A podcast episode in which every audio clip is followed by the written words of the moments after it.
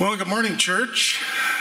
Good to see all of you. Normally, we, I sit right out here, but uh, I got the little upgrade package, so uh, I'll be up here this morning. Before I get into what I'm going to speak about, there's a couple things that you should know about me that Ben did not say. One is that I'm from Minnesota.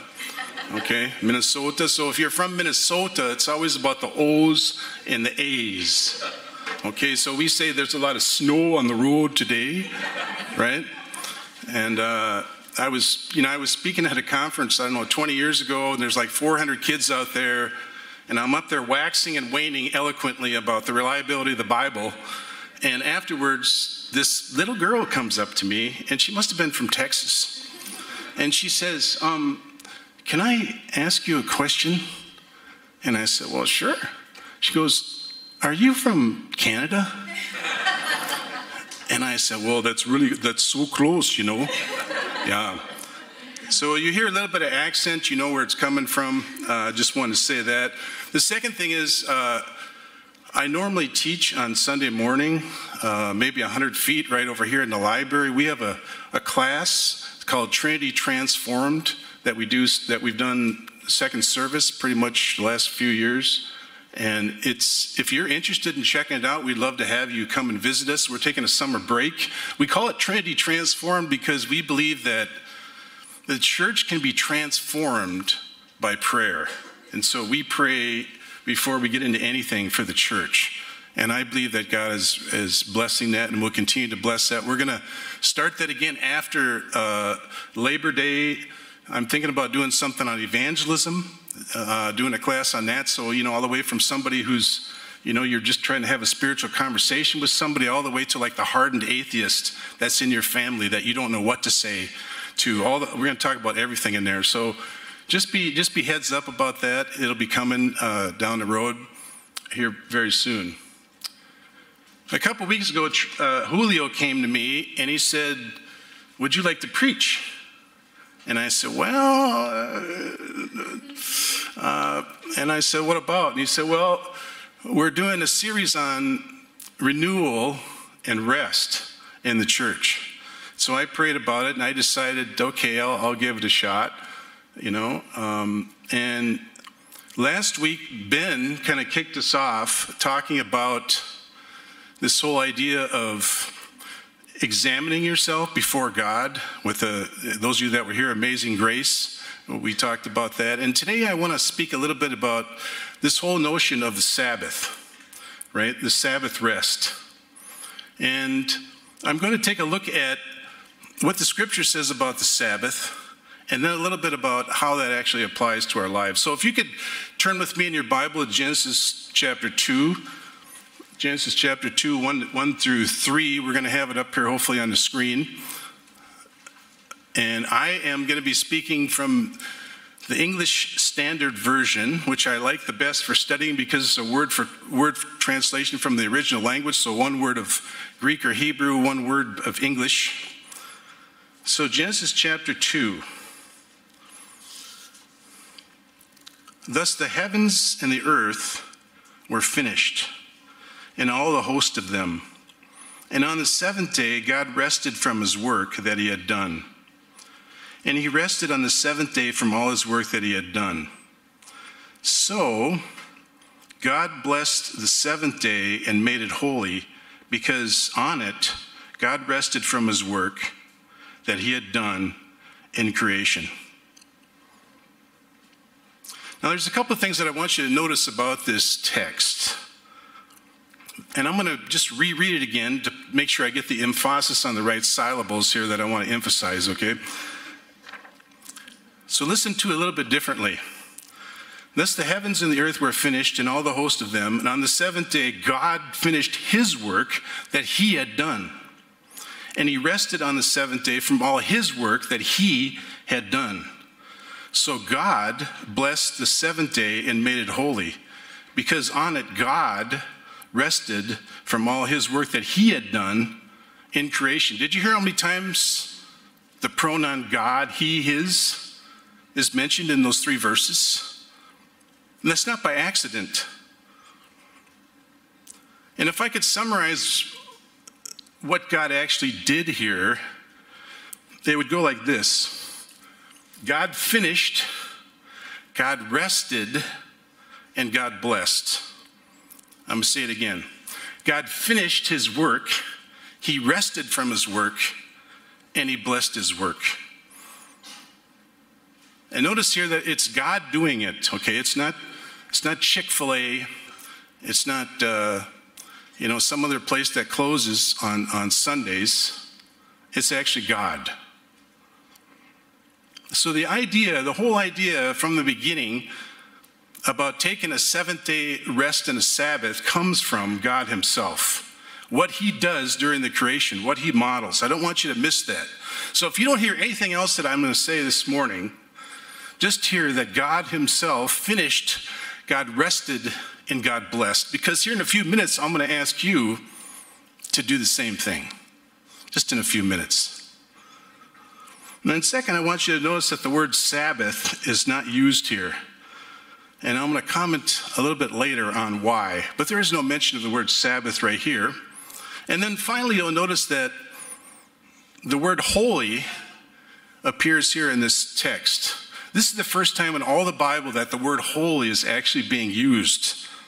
And to make, to make something holy means to, to, to set it apart, to have it be different than the rest, to have it be sanctified. So you got day one, day two, day three, day four, day five, day six, day seven.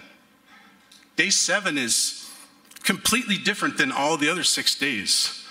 Day seven is special, it's sanctified by God Himself. So I want you to turn with me to another passage to look more about this idea of the Sabbath, and that's Exodus chapter 16. Exodus chapter 16.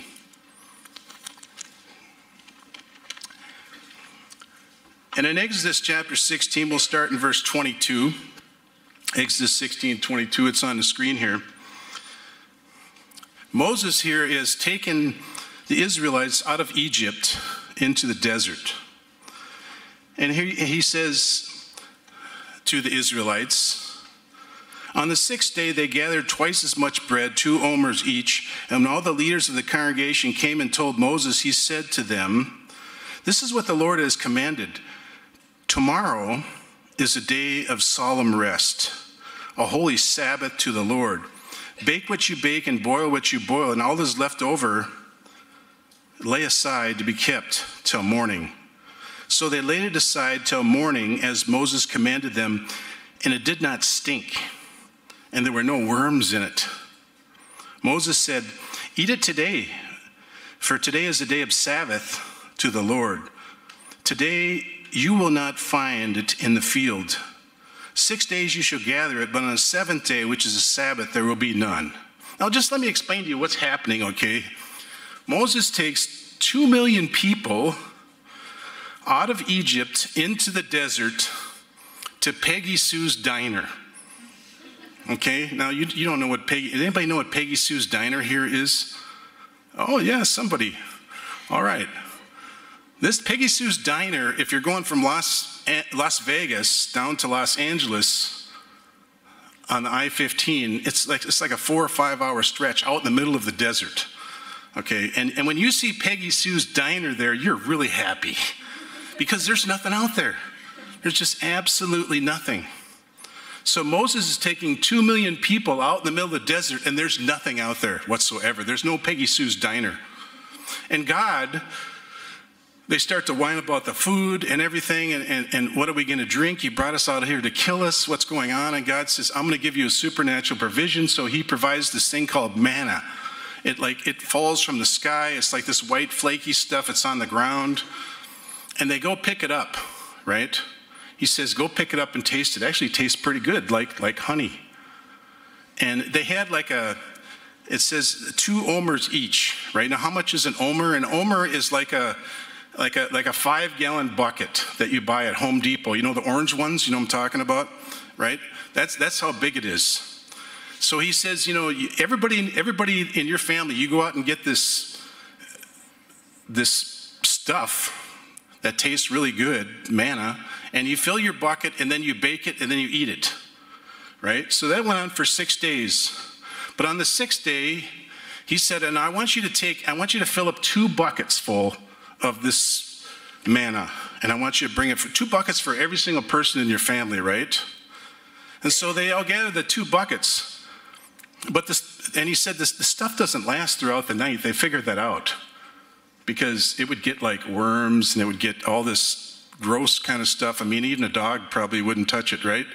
It's really pretty bad. But on this on this sixth day, you gather twice as much and you bake it, and it's going to last into the seventh day. It's an amazing thing because tomorrow is a day of solemn rest, he says, a holy Sabbath to the Lord. You see, God is providing for the people right here. It's amazing. You're out in the middle of the desert, you don't know what you're going to eat. And God says, I'm going to provide for you on the seventh day. Now, some people didn't, some of these people heard this and they didn't actually believe it. They thought, well, uh, you know, I'm, I'm going to go check it out to see if it's actually there on, on the seventh day. So some people said, uh, well, hey, hey, dudes, let's, let's just like go out there and check it out early in the morning to see if it's like really there. And they went out on the seventh day and it wasn't there. It wasn't there. And Moses says to them, How long will you refuse to keep my commandments and laws? See, the Lord has given you the Sabbath. Therefore, on the sixth day, he gives you bread for two days. Remain each of you in his place. Let no one go out of his place on the seventh day. So the people rested on the seventh day. The people figured it out. Wow, that's amazing. How does that happen?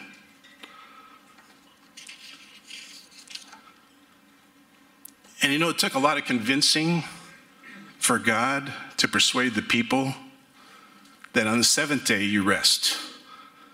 You don't go out looking for food, you don't go out working. The seventh day you rest. And for some of us here this morning, it may take a lot of convincing to persuade you that you need to rest. And I hope that you do it sooner rather than later. I want to go to another passage and uh, there's no there's no PowerPoint slide for it. But it's, it's Exodus chapter 20, just a little bit further down the road in the story, where God actually ratifies the Sabbath. He takes the Sabbath and he puts it into the Israelite law, right? He makes it official. And this is the Ten Commandments. This is Exodus chapter 20, verses 8 through 11. It's he's, this is the ten. You, you, you all know this. Remember the Sabbath day to keep it holy. Six days you shall labor and do all your work, but on the seventh day is, is a Sabbath to the Lord your God. On it you shall not do any work, you or your son or your daughter, your male servant or your female servant or your livestock or the sojourner who is with you in your gates. For in six days the Lord made heaven and earth, the sea and all that is in them, and rested on the seventh day. Therefore God blessed the Sabbath day and made it holy. So he says to all Israel, We're going to make this an official law. This is going to be part of the Ten Commandments. You're all gathered here on Mount Sinai. God Himself came when I was up on the mountain and spoke to me. I got these two tablets, and we're putting this into law for, for all of us, like for eternity, right? And though there's some down, some people throughout history who have looked at that a little bit differently, this giving of the Sabbath. And I'm thinking of John Calvin, for instance. He believed that the Sabbath was only given to the nation of Israel as part of the law and not to other people. It only applies to this particular people in this particular situation. But I think I agree with the Puritans who came a little bit after John Calvin and who said that what, what Calvin failed to realize is that God instituted the seventh day of rest from the beginning. It was a creation ordinance given to Adam. I mean, even Jesus kept the Sabbath in the New Testament, right? And see, if you violated the Sabbath back then, there were some serious consequences. Some very serious consequences. If you violated the Sabbath, you were to be cut off from your people. And during the, the, the wandering in the wilderness, they actually stoned a man because he chose to work on the Sabbath. You couldn't even make a fire on the Sabbath. The Israelites took the Sabbath very, very seriously, as did God. In fact, if you get to the, the prophets in the, in the Old Testament, Jeremiah and Ezekiel, they place such stress on observing the Sabbath that at times the fate of the Jewish people was directly linked to the attitudes they had toward the Sabbath. The whole entire fate of the country, the nation, how they felt about the Sabbath. So, what did all these people do on the Sabbath, you ask? Great question. And I want us to look at one last passage, and that's Isaiah chapter 58. Isaiah chapter 58, verses 13 and 14. And I'm going to break my own rule and read this from the New Living Translation because it's a great thought for thought translation. I love the NLT. Uh, I think it captures it better in a contemporary language. So, Isaiah 58, 13, and 14. If you turn your back, if you turn back your foot from the Sabbath, from doing your pleasure on my holy day, and call the Sabbath a delight, and the holy day of the Lord honorable, if you honor it, not going your own ways or seeking your own pleasure or talking idly, then you shall take delight in the Lord, and I will make you ride on the heights of the earth. I will feed you with the heritage of Jacob your father, for the mouth of the Lord has spoken.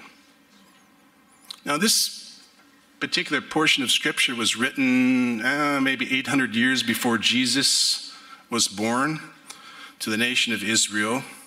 And by that time, Israel had been practicing the Sabbath for a long time, right? They were accustomed to it, but they weren't quite doing it the right way. They were doing it more out of, oh, it's Sunday, it's a Sabbath. I have. Actually, the Jews went from, you know, Friday at 6 till Sunday at, or Saturday at 6. That's, that's, that's when they kept it. But they were doing it more out of obligation. It's like, oh, it's a Sabbath. We just have to do this. And so Isaiah wants to speak into that a little bit. And in, and in chapter 58 here, if you look a little bit earlier, he talks about fasting how to fast, how not to fast. And then we get to this section, he talks about how to observe the Sabbath. And he says, it's really not about the Sabbath so much as it is about your motivation. Your motivation for keeping the Sabbath. Why do you, why do, you do it? And he's really getting at this concept of how do you live a life that pleases God in the end? Is our, is, is, is our keeping the Sabbath just because it's the thing to do that you're not supposed to work or do any, anything on that day? Or, or is there something more behind it? And this is why there's this if then relationship. See, if you turn back your foot from doing your pleasure on my day, if you honor it, not going your own ways or seeking your own pleasure or talking, then, then you shall delight in the Lord, he says, and I will make you ride on the heights of the earth. The heights of the earth. A chariot of fire in the sky, right? And one commentator's words are most helpful here. He says, During the Sabbath, we cease to we cease our work and remind ourselves that it is God who supplies our needs, not we we, we reorient the compasses of our spirits to the true north of God's gracious character, remembering that as we give one seventh of our time to Him and His concerns, that all of our time is His. For those who approach the Sabbath in this way, the day is a precious gift. It's a precious gift. You see, that the, the day is a holy day to be carefully observed.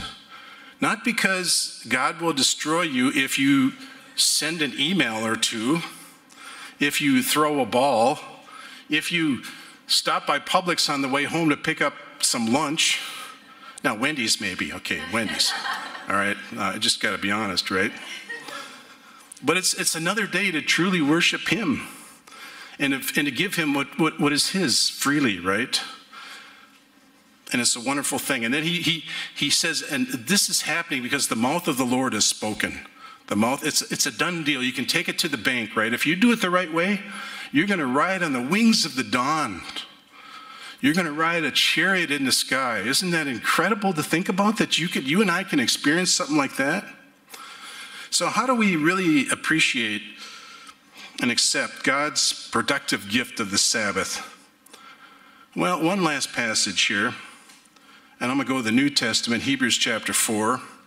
And there's no slide on this again, but Hebrews chapter 4, verses 10 and 11 says this Anyone who enters God's rest also rests from, his, from their works, just as God did from his. Let us therefore make every effort to enter that rest. And this applies to both the future rest that Jesus is going to give us as well as the Sabbath rest that he prescribes here on earth. We have to make an effort, make an effort to enter that rest. And to see if you and I are going to enter that rest, there's at least three things that we got to learn, okay? There's at least three principles that you have to do if you're going to go into this Sabbath rest. And it has to do with what I mentioned at the beginning. God finished, God rested, and God blessed. See, now I'm going to ask you this, these same three points. I'm going to challenge you. You got to learn how to finish your work. You got to learn how to rest, and you got to learn how to be blessed. Right? So let's talk about you want to learn how you, you got to learn how to be how to finish.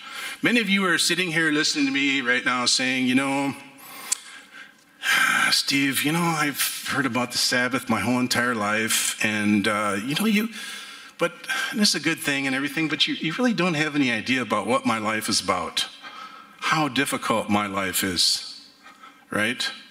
And some of you live very difficult lives. There's some people that, you know, you worked last night, the graveyard shift. There's some people that as soon as I'm done speaking, you got to go to work. There's some of you who you're on call right now. You could, you could, you, you may not even finish out the, you know, the, the Sunday service here, right? And I don't know about your life. Some of you live very, very difficult lives. But I do know one thing for sure, and that is God knows about your life. God knows every single detail of your life, and I can tell you that His words are just as relevant and important for you today as they were for the people who first heard these words. Isn't it ironic there in that Hebrews chapter 4 that it says, Make every effort. Make every effort to enter the rest.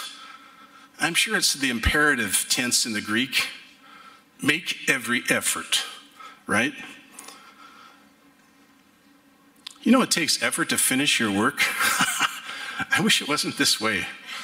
I, I, really, but it takes effort. Some of you know exactly what I'm talking about. You I mean you just can't like take a full day off? I mean, how do you, how do you just, you, you can't just push pause, right?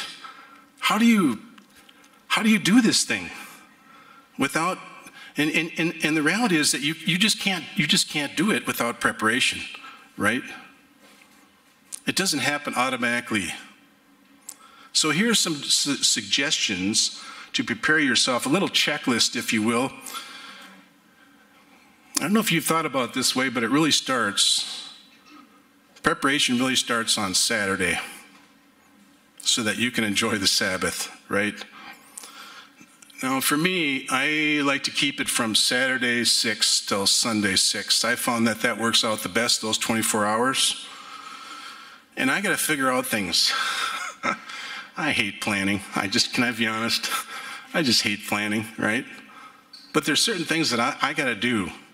Like, I got to figure out, you know, what am I to eat? when I'm done on preaching today, right? I had to finish the sermon yesterday by six. I had to practice it, right? So that I could have my Sabbath day of rest, right? I don't know about you, but I get tempted during the Sabbath. I want to go uh, do other things. I want to go shopping. On Sunday, it's the best day to go shopping, right? Because you got you can do it for almost a full day, and you got coupons and things like that. I, I, I struggle with that, and I'm very tempted to do that. I'm, I'm, I'm struggling with, you know, how do I not check my email for 24 hours? Oh my gosh, is that even possible? Really? How do I do that? How do I tell my beloved wife, Nancy, you know, I just can't. I know there's this burning thing that you got to have me do. I just can't do it, right? I just can't do it. And so for you, it might be deciding where you're going to go out to eat, who you're going to see on Sunday. It might just, you might decide you got to park the car on Saturday afternoon, or you got to pack the car on Saturday afternoon for church, particularly those of you who have a, who have a boatload of kids, right? You got a boatload of kids and you got to get that car ready Saturday night so that Sunday comes rolling around, you can just flow, right? Some of you have, to, you know, you got to figure out your work schedule with your boss before Sunday, right? Because you need to know am I going to get called into work?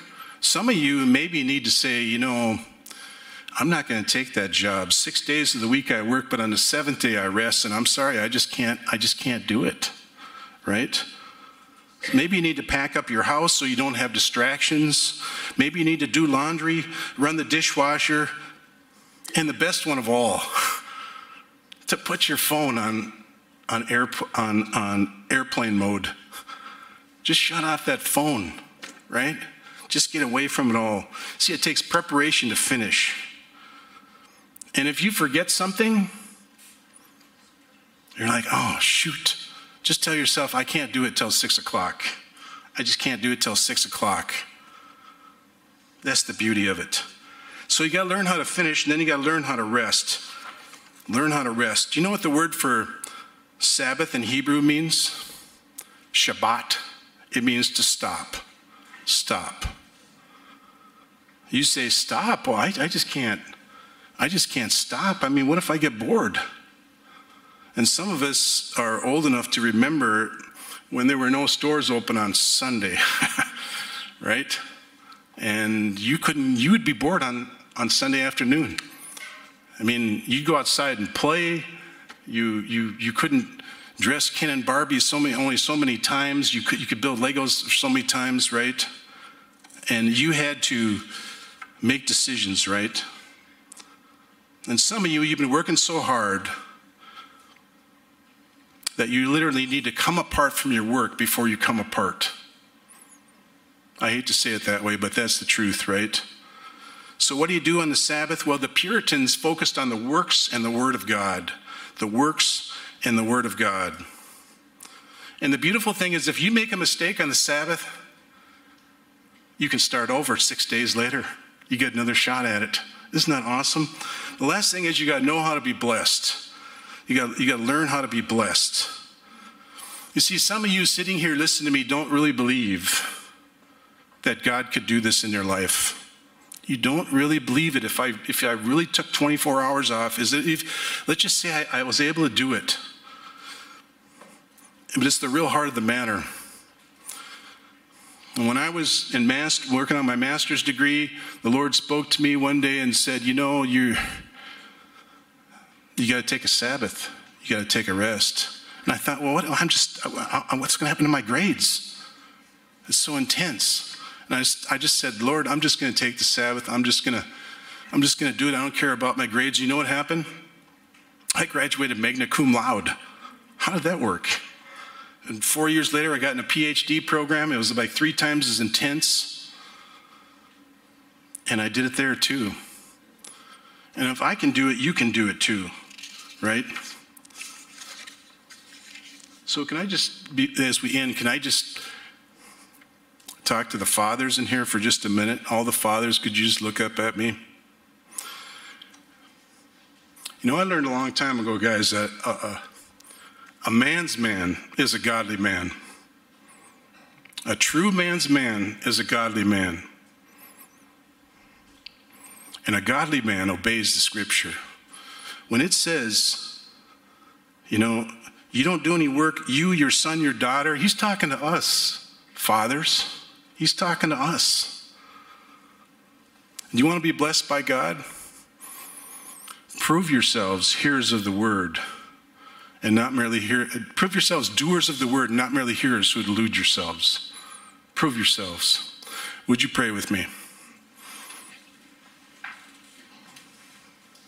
And as your heads are bowed and your eyes are closed, maybe you just need to talk to the Lord and just maybe you need to confess that you haven't been as good in keeping the Sabbath as he, as he desires. Just talk to the Lord for a minute. And then ask the Lord, God, what is my next step? What do you have for me to do? in becoming a, a better observer of your Sabbath. Father, we thank you and praise you. We, we confess our sins as a church that we have dishonored the Sabbath. There's some in here that have been so faithful in keeping it, and we, we thank you for them and their example. Lord, we thank you for your patience with us and kindness. Would you help us to be men and women of integrity, to not just keep nine of the commandments, but to keep all ten, so that we really can rest. And we pray this all for your glory. Amen. Now, Jesus is our ultimate Sabbath, right? He makes it possible for us to rest. And if you could just take your communion cup with me, we're going to celebrate that this morning as we do every Sunday here at Trinity. And on the night in which he was betrayed, Jesus took the bread and gave thanks and said, This is my body, which is given for you. Take this in remembrance of me.